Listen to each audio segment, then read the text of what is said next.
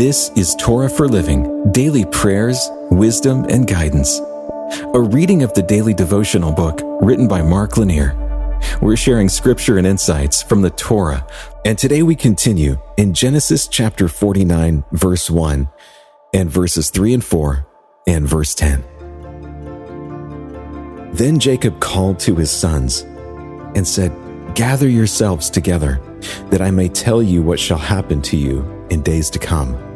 Reuben, you are my firstborn, my might, and the first fruits of my strength, preeminent in dignity and preeminent in power. Unstable as water, you shall not have preeminence, because you went up to your father's bed and defiled it.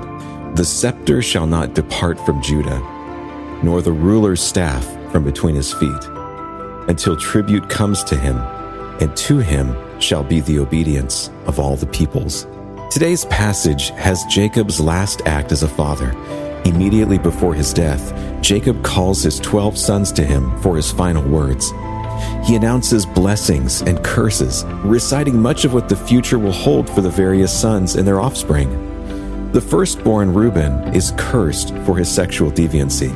For Judah, the pronouncement is one of blessing. The tribe of Judah will be a leader and a ruler among the Israelites, one from the tribe becoming even greater than the others from the tribe. History showed Jacob's words prophetic.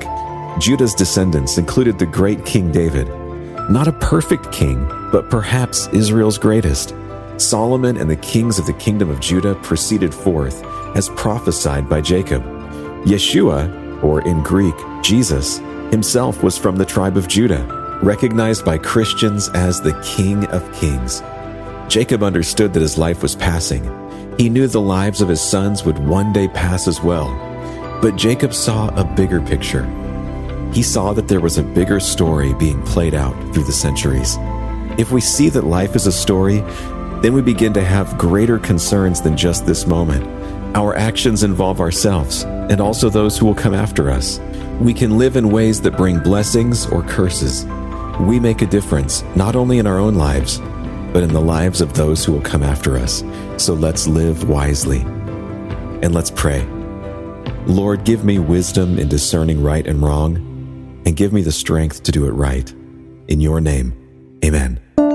This has been a reading of the daily devotional book, Torah for Living. It's written by Mark Lanier, author, lawyer, and founder of the Lanier Theological Library. You can find out more about the book in the show notes. And you can hear even more podcasts, watch videos, and read blogs and devotions that we hope will strengthen your faith right now at hopeondemand.com.